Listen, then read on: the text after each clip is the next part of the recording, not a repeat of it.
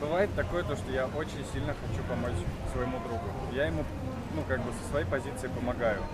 А получается, что он то ли не принимает, и у меня энергия уходит, и у него что-то не получается. Вот скажи, что мне с этим делать совсем? Э, У каждого человека свой ритм. И мы часто хотим помогать э, друзьям, как мы хотим помогать. И поэтому получается эффект резинки. Человек живет, э, к примеру, скажем так, грубо, в своем болоте. И нам кажется, что мы много знаем и многому можем ему научить.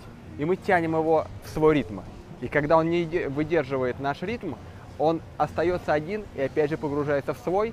Эта резинка схлопывается, и человек падает еще ниже, чем он был до этого. Нам кажется, мы ему помогали, а на самом деле все произошло гораздо хуже, и мы раз- разочарованы. И чем больше мы помогаем, тем больше растет это разочарование. Э, Приведу пример очень хорошего фильма «Как нужно помогать». Э, Негритянский квартал, гетто, и там э, белый мальчик играет. И вдруг приехал Рол- Роллс-Ройс и говорит, это твой отец. Он никогда не видел отца. И он садится к нему в машину, говорит, блин, где ты был, все круто, теперь у меня есть деньги, теперь моя жизнь станет другое. Но отец его был очень умный человек. Он дал ему один совет. И после этого этому парню стало очень неприятно, потому что отец не помог его и уехал. И он возненавидел его. И через, этой, через эту ненависть он постоянно крутил в голове этот совет и стал меняться. Он поменял окружение, он перестал общаться с, э, со своими бывшими друзьями и стал потихоньку развиваться. Суть фильма в том, что отец подъехал еще раз и дал ему совет. И третий раз, когда он уже заработал денег, и его жизнь э, зависела от подписания большого контракта, и в последний момент он узнал, что глава этой фирмы, фирмы, которой это был его отец. И тогда он обнял его и сказал, теперь мы можем общаться. Мы всегда должны помогать, но прежде этого мы должны э, задать себе вопрос, просит ли наш, нас о помощи. Один раз мужчина помогал девушке, он спасал ее, он так ее любил, а она сказала, я об этом не просила. И все, и все его действия, все его эмоции, они были пережиты напрасно. Поймите, кому вы помогаете, и сделайте маленький шаг. Если вы почувствуете за этот шаг благодарность, сделайте другой. Вода льется на песок и высыхает. Наша помощь, она не должна иметь такой эффект. Она должна расти.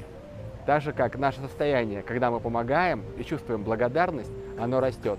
В ведах писали «помоги сильному встать». Сильный человек, он благодарный. Если ты помогаешь слабому, он говорит, ты можешь сделать для нас больше. Почему ты не сделал больше? И вы чувствуете опустошение. Когда вы помогаете, возьмите это как за правило.